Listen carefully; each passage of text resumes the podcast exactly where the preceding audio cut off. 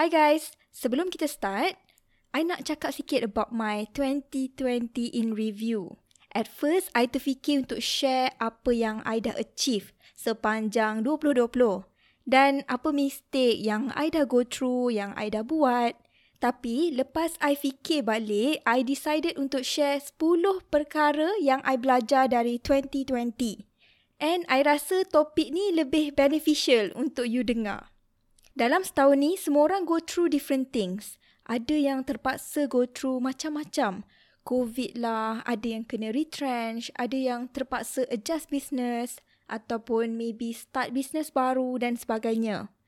Ada yang go through success dan ada yang go through a lot of pain this year.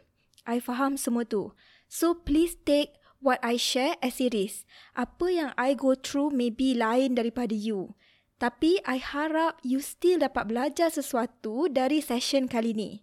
Let's start. Inilah Passion to Action Podcast bersama Karat Miraki. Di mana anda boleh dengar action steps untuk berankan servis anda sekaligus menaikkan bisnes anda. Jom kita dengar episod kali ini dengan host kita, Karat Miraki. Hi guys, thank you so much for being here today. I'm your host Carrot dan dalam episod kali ni, I akan bercerita banyak pasal lesson ataupun perkara yang I belajar ataupun realise sepanjang 2020. I'm so excited about session hari ni that I'm sitting here in my booth with my coffee with a smile to share this. The reason I decided untuk share 10 perkara yang I belajar sepanjang 2020 adalah disebabkan I rasa kita semua belajar perkara yang berlainan tahun ni.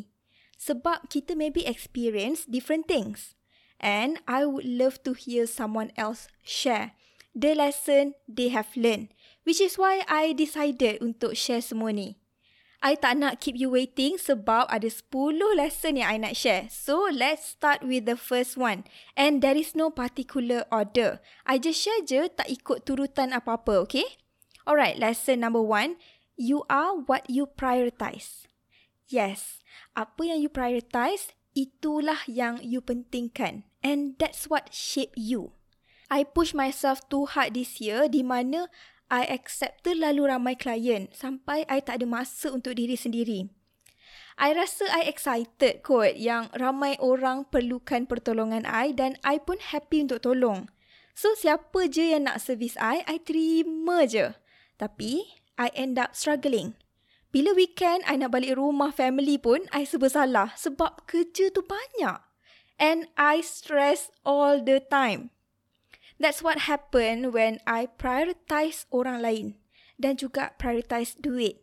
I sampai tak ada masa untuk diri sendiri dan family I. Apa yang I nak bagi tahu adalah when you say yes to something, you are saying no to something else. Bila cakap ya kepada sesuatu perkara, you bercakap tidak ataupun you tolak perkara yang lain. Okay? Bila you prioritize A, you decided untuk letak masa, letak effort you dekat A. Betul? So, you tak dapat nak make time for other things. And you basically say no to other things. So, always make sure to prioritize benda yang betul-betul penting untuk you. Tak kisahlah sama ada kerja, family, relationship ataupun anything pun. Kalau you rasa macam tak kena ataupun you rasa macam tak best, just take a pause and fikir. Betul ke this is the most important thing right now? Is this important to me? Kalau sebenarnya it's not as important as you thought it is, shift dekat mana sepatutnya you put more time and your effort. Okay, lesson number two. Delegate what you don't like or not good at. This is a big shift for me this year. Kira bersambung kepada lesson nombor satu tadi pasal prioritization. Bila you tahu yang you patut prioritize masa dan effort you dekat mana and you tahu you still ada banyak benda you nak kena buat. Especially dalam business you. And kalau kita buat semua benda macam I dulu-dulu, senang sangat untuk rasa burn out dan penat dan maybe kacau emosi kita on daily basis. Masa I awal-awal start uh, buat apa yang I buat, I buat everything on my own. I buat sendiri. Dari record video, edit gambar, edit video, belajar buat website, belajar online, belajar cakap depan kamera, belajar copywriting, belajar Canva. Ya Allah, semua benda kena belajar dan kena buat sendiri. Don't get me wrong, it's good that I belajar dan buat semua kerja tu sendiri sebab I dapat belajar selok-belok dalam bisnes I. Masa tu pun still awal dalam bisnes, so tak ada bajet untuk bayar orang lain untuk buat apa-apa. Semua benda kenalah buat sendiri. Tapi over time, ada banyak repetitive work yang ambil masa I. Contohnya macam edit video. Sebelum ni, I memang edit video I sendiri. I buat research nak pakai software apa, I try different apps dan I finally belajar guna Adobe Premiere Pro untuk edit video I. And I slowly improve my editing skill. All is good, tapi I ambil masa lebih kurang 2 jam untuk edit satu video. Dan bila dah lama record tu, cakap pun dah makin lancar sikit, editing work pun makin kurang. So, I ambil around sejam setengah.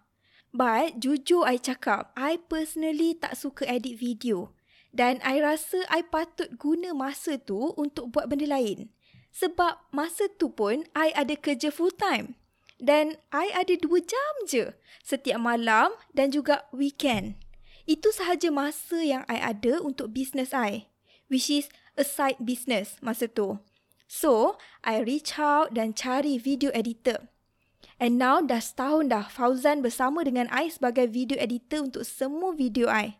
Dan I bersyukur sangat sebab dia ada. Sebab dia bantu untuk I save my time so much. Okay, panjang cerita I tapi I nak you faham kepentingan delegate ni. Bila you rasa masa you macam tak cukup untuk buat perkara-perkara yang penting untuk grow business you, cari peluang untuk delegate ataupun pas kerja tu kepada orang lain. Try cari someone yang boleh tolong ringankan beban you dan you boleh gunakan masa yang you save dekat stuff that will make you more money ataupun help you build bigger brand. Lesson number tiga yang I belajar tahun ni adalah investing in templates. Yes, still align dengan lesson tu pasal saving time. And this one adalah menggunakan template. I nak tanya, adakah you jenis yang suka build everything from scratch? You find joy DIY stuff, buat sendiri daripada awal. You know what? Me too. I pun suka DIY. I suka buat something from scratch. Tapi kadang-kadang, I sedar yang I ni tak sekreatif mana. And in order untuk create something good, kadang-kadang tu I kena spend berjam-jam. Sometimes even a week untuk buat research. Okay, nak cari style mana yang I suka. Biasalah bila kita buat research tu, dia menyimpang sana sini kan. Ha, so, masa pun jalan macam tu je. Lepas tu, I end up dengan template yang hamba dan okay lah, not bad. Ha, macam tu je. And by template ni, maksud I template anything tau. Template untuk you track financial. Template untuk social media content. Template untuk IG story. Semualah, okay? And then nak cari font pun, kita kadang-kadang berjam-berjam sebab kita tak boleh decide nak font ni ke nak font ni. Ha, you boleh relate tak? Okay, so this year, I spend banyak duit dekat template. Especially Canva template. I suka guna creative market. Dan I dah beli banyak fonts dan template dekat situ. Kalau you nak check it out, you boleh google je terus. Creative market. Dari presentation slide to workbook untuk PBM online course I, semua I beli dekat situ and it save me so much time. Kalau you nak save more time, you struggle tak cukup masa dan you nak cari template untuk social media ataupun anything else, try check Creative Market. Now, kita sambung lesson yang keempat pula. There is no such thing as a wrong decision. This one I learn daripada one of the talk yang I tengok dekat YouTube. I tak ingat daripada siapa, tapi I really take it to heart. Apa sahaja decision yang kita buat, it was never the right or wrong decision. It is only a decision. satu keputusan yang kita ambil. After that decision, kita hanya perlu do our best to make the best next decision and the next one and the next one. Itu sahaja. Dulu-dulu, I used to be really hard on myself. I akan marah diri sendiri every time things went wrong. Ataupun worse, I salahkan orang lain. I salahkan situation tu sebab itulah tak jadi. Sebab itulah tak berjaya. But after I dengar talk tu, I tak tahu macam mana. But somehow, I focus on making decision sahaja. Kalau apa yang I decide tu, I buat, lepas tu tak jadi. Then, I terus fikir, okay, macam mana nak adjust? Apa yang I boleh belajar dari sini and how can I improve? Dan I tak salahkan siapa-siapa dah. I tak salahkan diri I, I tak salahkan any external factor. Maybe cliche to you, I pun tak tahu tapi rasa macam sikit sangat tau I shift about my perception towards decision. Tapi somehow benda tu buat I get so much better, so much faster. Sebab I dah tak contemplate. Um, decision ni betul ke salah? Nak buat ni ke nak buat tu? Nak beli ni ke nak beli tu? Tak. I know it's little things tapi I rasa worth mentioning sebab it really change a lot for me. Okay? Okay, lesson number five is having a morning routine that stick. Okay, dalam previous episode, awal-awal dalam Passion to Action podcast ni, I ada share pasal my morning routine. And during 2019, I betul-betul jaga my morning routine. But 2020 bagi I lesson yang sangat besar. Tahun ni, as I bagi tahu earlier, I was preoccupied with too much client works. Sampai I tak reti bagi masa untuk diri I. Dan morning routine I ke laut. Yes, kadang-kadang buat, kadang-kadang tak. Dan I notice tau sikit-sikit my mood, my energy macam susah sangat nak sustain throughout the day. Bila tengah hari, lepas lunch je dah malas. Dah tak ada mood dah nak buat apa-apa. Yes, it was that bad. Untuk orang yang tak pernah ada ataupun tak pernah set up morning routine sebelum ni, maybe you tak akan perasan ataupun you tak dapat relate dengan apa yang I cakap ni. But I realise banyak sangat beza di mana uh, hari yang I buat morning routine dengan hari yang I tak buat morning routine. Morning routine ni untuk semua orang lain-lain sebab lifestyle kita lain-lain. Ada yang ada anak, ada yang kena pergi college dan sebagainya. But the most important part adalah your morning routine should be about you. Apa yang you buat untuk diri you in the morning before you start your day. Before you start rushing pergi college, pergi kerja, hantar anak ke taska dan sebagainya. Kalau you belum pernah ada morning routine dan you nak cuba, you boleh try untuk tengok dekat YouTube morning routine of successful people. Then try untuk cubalah salah satu daripada routine yang you tengok all those successful people buat. Okay? Lepas tu you tengok you suka yang mana. And try untuk stick kepada routine yang you suka tu dan buat hari-hari. You will feel so much better on daily basis. Next year in 2021, I akan letak morning routine ni sebagai priority I balik. Dan once I dah dapat the one yang sesuai dengan I balik, yang I stick through, I akan share my updated morning routine, okay? Lesson number six adalah start before you ready. Yes, I said it. And tahun ni, I belajar banyak about starting before I'm ready. I ni perfectionist. I hate to admit that but I am. I dah banyak ambil personality test dan I kan stress. Every time dapat result yang I dapat tu, semua menunjukkan ke arah perfectionist. Sebab masalah perfectionist ni adalah orang yang suka tunggu sampai perfect, sampai puas hati, baru buat. Baru put it out there bagi orang lain tengok. And I aware pasal ni. I aware yang I ni kadang-kadang kuat research je. Tapi tak buat-buat sebab nak finding the right ones kononnya. Then I belajar pasal progress not perfection. The only way you can perfect something is to put it out there and improve until it is perfected. This one I belajar daripada Brandon Bouchard. So this year dalam semua perkara yang I buat, I buat je walaupun I tak ready. I rasa ini kurang, itu kurang, tapi I push je. Sebab I tahu, I will never feel ready. And the only way to be better ataupun to get better is to actually do it. Ah ha, macam tu. Contoh macam Instagram live. You pernah tengok tak I live tahun ni? Tahun ni I baru je start buat live dalam 3 ke 4 kali dan I buat tu sebab mentor I, Tuan Hasbul Arif yang suruh. Dia paksa. I cakap kat dia, Tuan, saya memang tak buat live, Tuan. Saya buat IG story je. Tapi dia suruh juga I buat. Dia cakap, next week saya nak awak buat satu live. Tak payah fikir banyak, buat je. So, I did. I buat je walaupun nervous dia, Ya Allah. Tak tahu nak cakap macam mana. I start before I feel ready. And over time, boleh nampak lah I improve sikit-sikit dalam live seterusnya. Awal-awal, tangan sejuk, cakap gagap. But yes, kalau you tunggu you ready baru you nak start, you takkan start. Sebab ada je yang tak cukup bagi you.